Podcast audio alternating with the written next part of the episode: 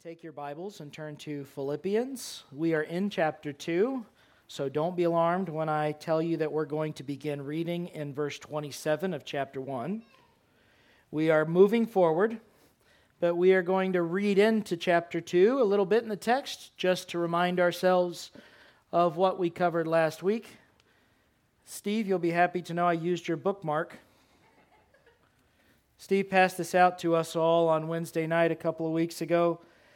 I haven't memorized it yet, but it did tell me where Philippians was this morning. So, very well. Verse 27 of Philippians chapter 1.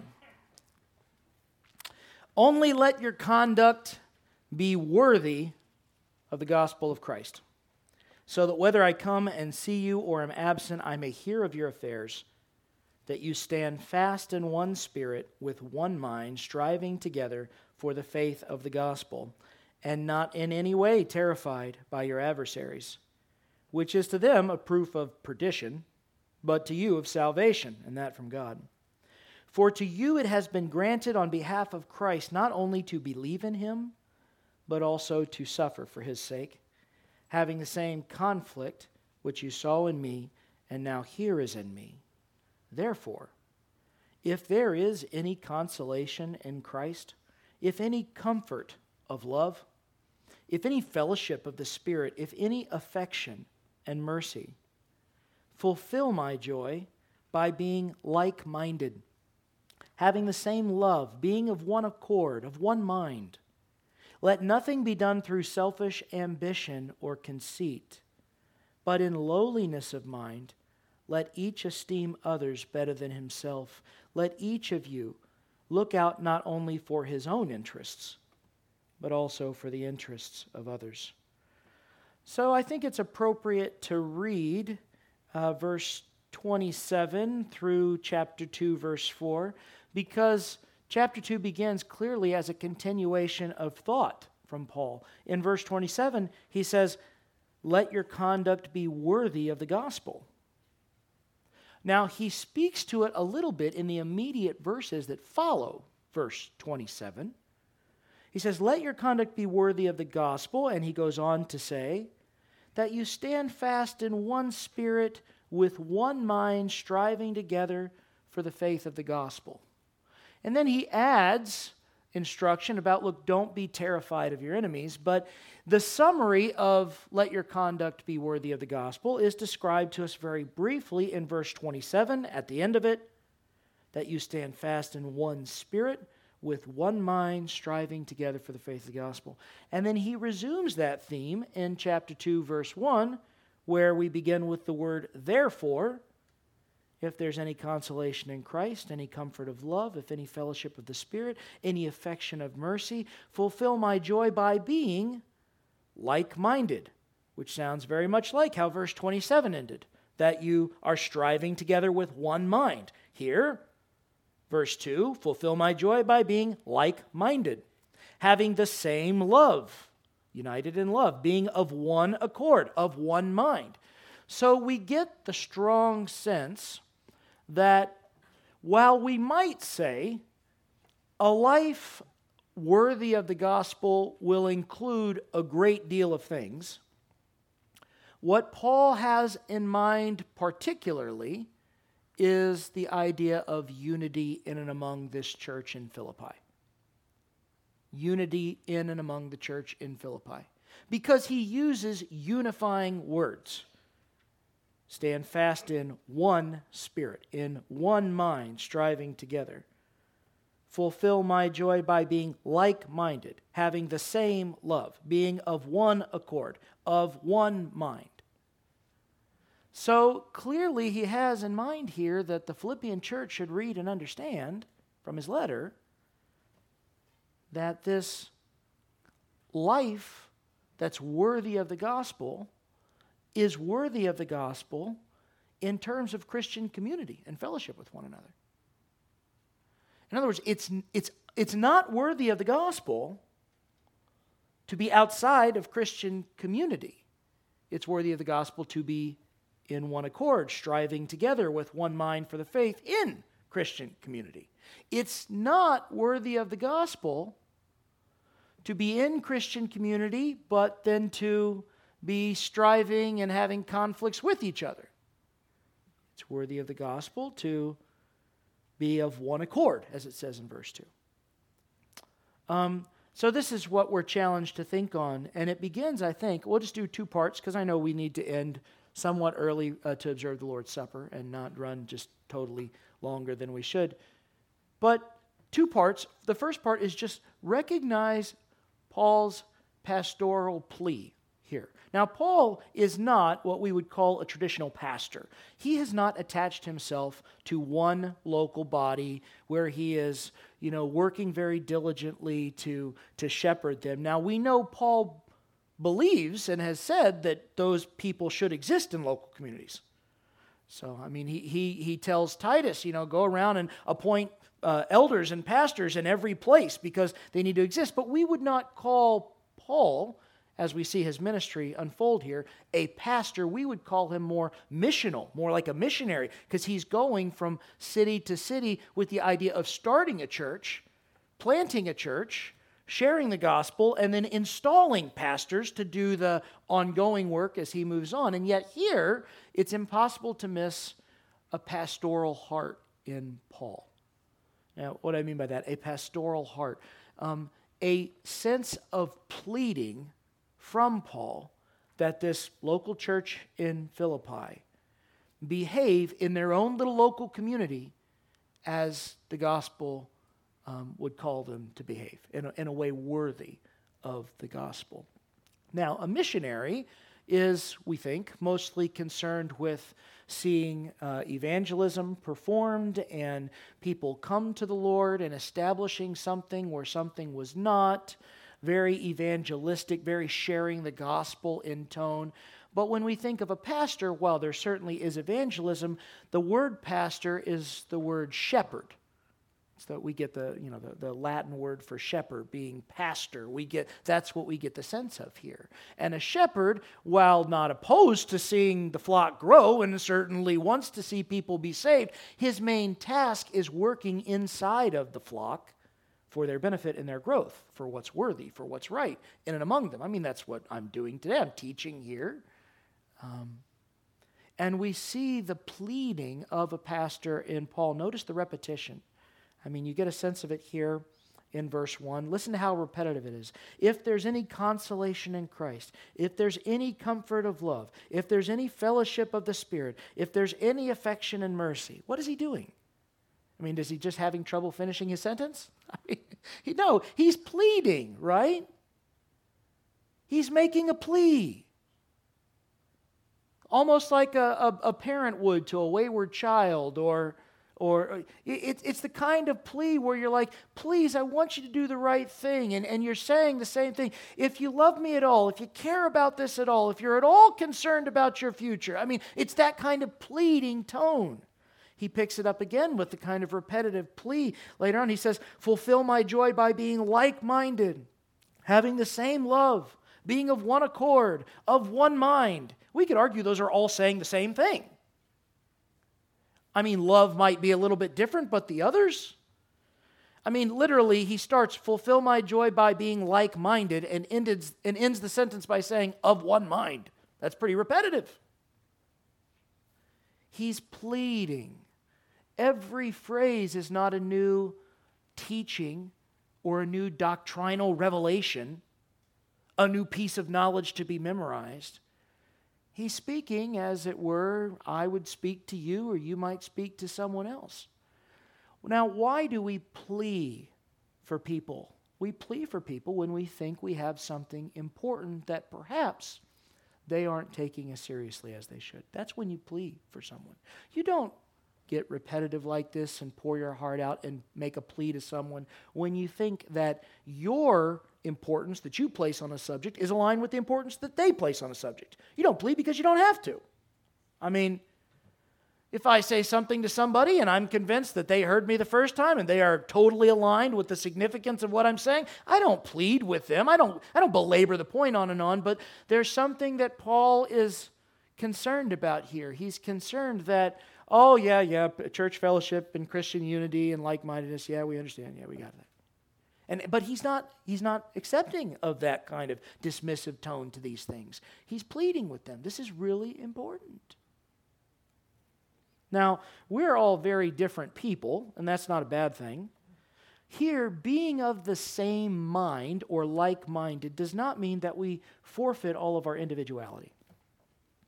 In fact, that's not a biblical concept. And we could go to lots of places to see this. 1 Corinthians 12 comes to mind where we're told about the great diversity of spiritual gifts that God gives to his people and how he uses people very differently within the body of Christ. This is not a plea for uh, a kind of Christian cloning whereby everyone is on the same group think all the time. That's not what this is. Um, the potter, if you will, fashions us in a creative way, not the mindless droning out of one assembly line piece after another assembly line piece after another assembly line piece. God is the creator, He is creative, and He makes us each differently. And He calls us to different purposes, and yet there is great overlap when we come together in Christian community into what those purposes might be. So, Single mindedness or one mindedness is not the same as a forfeiture of all individuality. Instead, I would define what this call is here is, is a call to the mind of Christ. That's what I would call this the mind of Christ, which is a, a biblical phrase. In 1 Corinthians chapter 2, Paul writes, this is in verse 16 if you want to turn there. I, you can just listen if not he writes to the church in Corinth For who has known the mind of the Lord that, we, that he may instruct him? But we have the mind of Christ. We can't pretend like we know the mind of God and we can stand up and teach him what's right and wrong or what should be done or what shouldn't be done. And yet, he says, we do have the mind of Christ. And he says, and brethren, this is again, this is, chap- this is verse 1 of 1 Corinthians 3. Brethren, I could not speak to you as spiritual people, um, but as to carnal people, like babes in Christ. I, he's saying, when I was with you, I had to speak to you like you were small little children. And he doesn't commend that. He says, I fed you with milk and not with solid food, like you would a baby. For until now you were not able to receive anything more, and even now you're still not able to. That's a pretty damning thing to say to someone about their spiritual growth, right? Like when I was with you and I was talking to you, I had to talk to you just with the most uh, the essential milk that a believer has to hear and i couldn't go any deeper i couldn't go you know any more it, it, it, there was nothing that you were you weren't ready to chew on anything challenging had to speak to you as, as small children, and you're still not ready for more challenging things. And then here's his conclusion. This is why I'm, I'm reading from here. Because you are still carnal, you're still very worldly. Now, what does he mean by that? Thankfully, he explains. For where there are envy, strife, and divisions among you, are you not carnal and behaving like mere men. Um, the mind of Christ, which is what Paul is calling us to in Philippians, is not a call to knowledge, okay? This has nothing to do with intelligence or with, with Bible knowledge. That's not what the mind of Christ that he's calling us to here is. Now, I don't want to diminish knowledge. Christianity is a thinking person's faith. But that's not the mind of Christ that he has in focus here. The mind of Christ is a way of viewing the world, it is a mindset. And to have this mind is to be mature, ready for more deep things, ready for solid food. To not have this mindset is to be carnal, to be spiritually infantile, to be worldly. And the mind of Christ is relational. It's relational.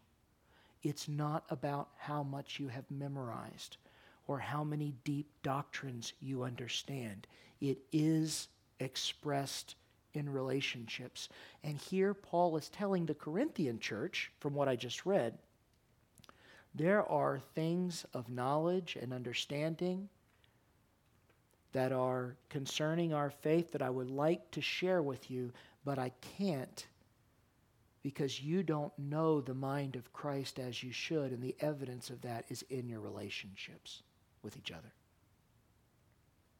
In other words, there is a knowledge threshold that even if you were to memorize every saying, and even if I were to give it to you and you just were in dictation writing it all down, and even if you could understand the words on the page, you're too childish for it to have any meaningful purpose in your life because you don't have the mind of the Lord governing your relationships with other people. The evidence that you don't have the mind of Christ is in your internal strife and conflict and envy.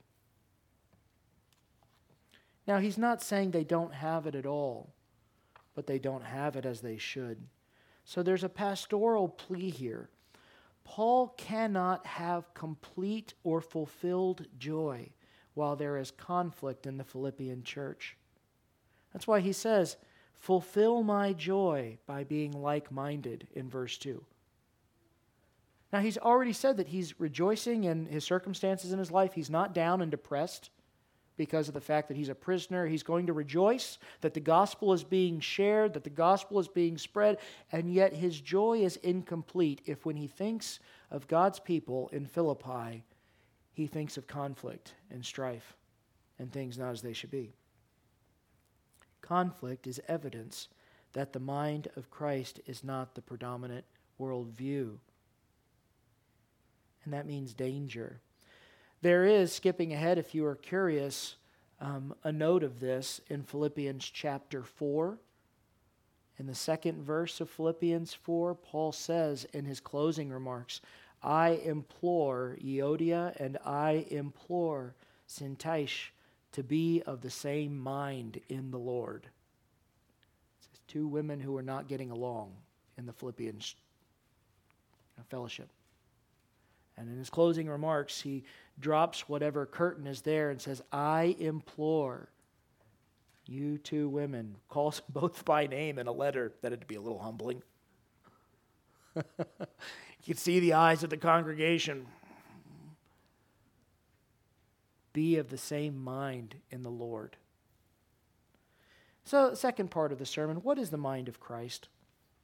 Well, um, the mind of Christ is, believe it or not, what governs our actions. This is a, an idea from Jesus that when we do things, we don't just do them because, you know, we think of them spur of the moment, but we do what comes out of the heart. We do what comes out of our thinking, what comes out of our convictions. Matthew 15, verses 18 and 19, Jesus says, But those things which proceed out of the mouth come from the heart, and they defile a man. For out of the heart proceed evil thoughts, murders, adulteries, fornications, thefts, false witness, blasphemies. When we act as we shouldn't, it means internally our thinking, our convictions are not where they should be. Here, Paul says in Philippians 2 let nothing be done through selfish ambition or conceit. How does one stop doing things from selfishness and conceit? It's easy to nod our heads and say, yeah, that makes sense. We should not act out of selfishness. We should not act out of a sense of our own self worth. But the how of avoiding that is going to require an internal change in our worldview, and that's the mind of Christ. He says, but in lowliness of mind. That's uh, verse 3 from Philippians 2 here. Let nothing be done through selfish ambition or conceit, but in lowliness of mind. Let each esteem others better than himself. Now, again, I'm I'm making the case that what Paul has in mind is not false humility or, okay, I should do this and help other people, but there actually is a Christian mindset, the mind of Christ. And this mind of Christ takes, as it were, a lowly view of oneself in relationship to the world and other people around us. And I call this the mind of Christ, which is the language Paul uses in Corinthians. But here, I believe we can call it the mind of Christ because of the example which he's going to go on to give us. Now, look at the example. He says, verse 4 Let each of you look not only to his own interests, that's the selfishness part, but also for the interests of others, which aligns to verse 3. Think of others as better than himself. Now, here's his example in verse 5 Let this mind be in you, which was also in Christ Jesus. This is the mind of Christ. In other words, this is how Jesus saw the world and the people around him. Let this, so how do I go from living life selfishly and conceitedly to obeying this command that I live my life in a way that's worthy of the gospel? Well, you have to have the mind of Christ, and the example is Jesus himself. Let this mind be in you, which was also in Christ Jesus, who, being in the form of God, now, if anyone has the right to be conceited, it would be a man walking on the earth who had been God. Like that would be that would be a reason for conceitedness, of you know, self-elevation. I'm an important person. And yet it says, who being in the form of God did not consider it robbery to be equal with God, but made himself of no reputation, taking the form of a bondservant and coming in the likeness of man. When Jesus came to this earth to live a sinless life and to die on the cross for sinners, he did not look at his lowly position, being in flesh and blood, and compare it to his prior union with the Father as God and say, I've been robbed of something. He didn't consider the condition he found himself in, which was the form of a man. It says here, the form of a bondservant. We were created to serve God. he didn't look at this new positional alignment and say, I've been robbed. He didn't protest and say, What's going on? In fact, it says, and being found in appearance as a man, he humbled himself. That's the lowliness of mind here. He humbled himself and became obedient to the point of death, even the death of the cross. Now, that is the mind of Christ, who humbled himself, though he was God, though he is God humbled himself to meet the needs of others.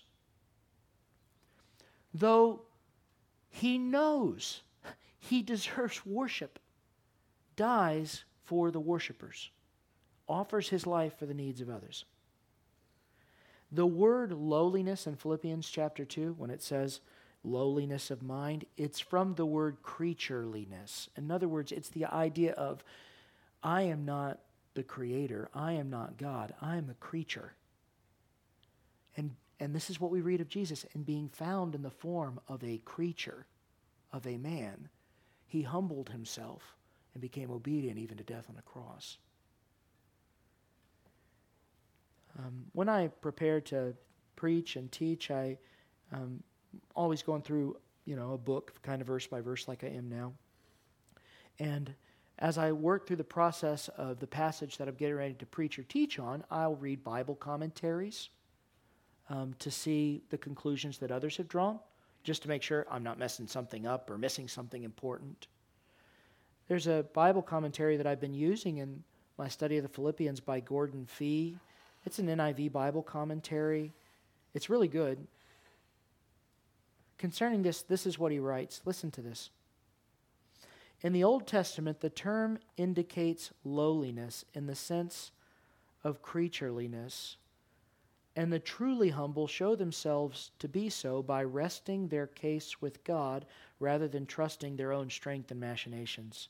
Humility, then, is not to be confused with false modesty or with the kind of abject servility that only repulses people, wherein the humble person gains more self serving attention than he or she could do otherwise, but rather it has to do with the proper estimation of oneself, the stance of the creature before the Creator, utterly dependent and trusting.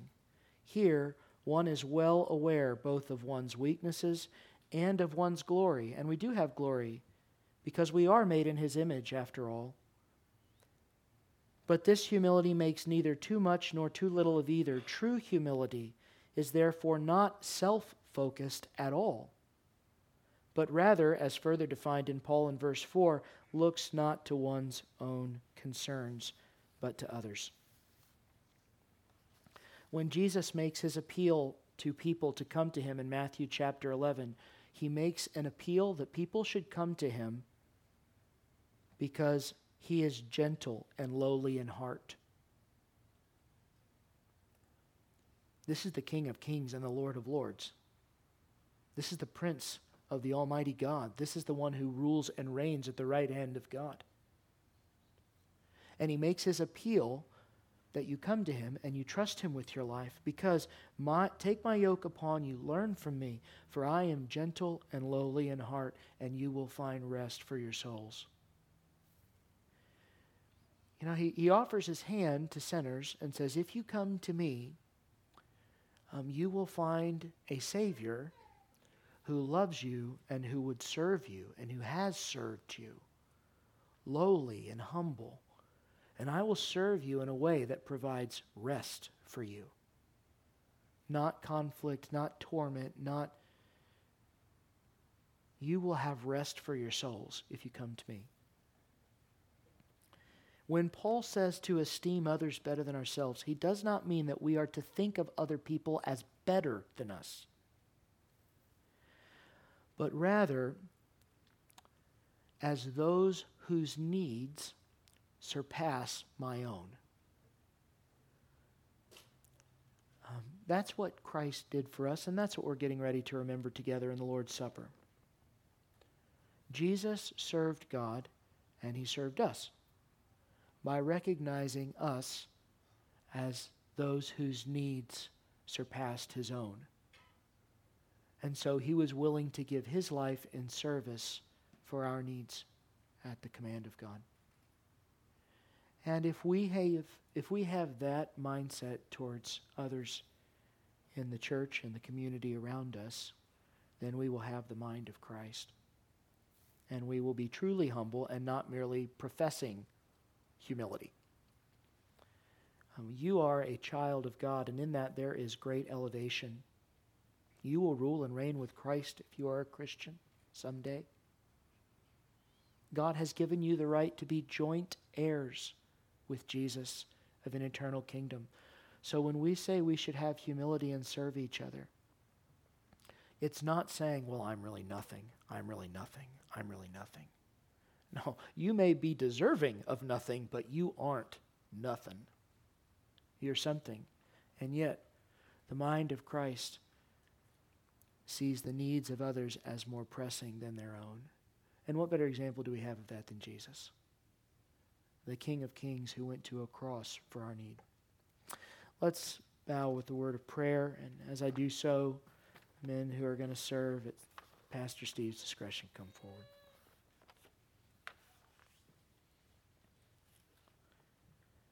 Father, there is more to say from Philippians chapter 2 and the great statement, the great doctrinal statements made there. And I'm sure I butchered them and, and sometimes misstated, but I'm thankful for your grace. What I hope is clear this morning to everyone as we turn our attention to remembering the sacrifice that you made for us is that we were sinners without God and without hope in the world. And you sent your Son because you loved us. And he lived a perfect life. And he endured the mocking and the ridicule and the shame from those around him who rejected his lowliness and mistook it for nothingness. And not recognizing their Messiah, they crucified the Lord of glory. And yet, in their rebellion, you poured out your judgment on our sin, so that now we might say in faith that Jesus has been the substitution in our place to appease your judgment that we might be atoned by the sacrifice of this sinless Son of God. And now, though we are still sinful, we might be called your children. By this exchange, we no longer come before you as criminals before their judge, but as sons and daughters before their Father. Thank you for the gift of Jesus, in whose name we pray.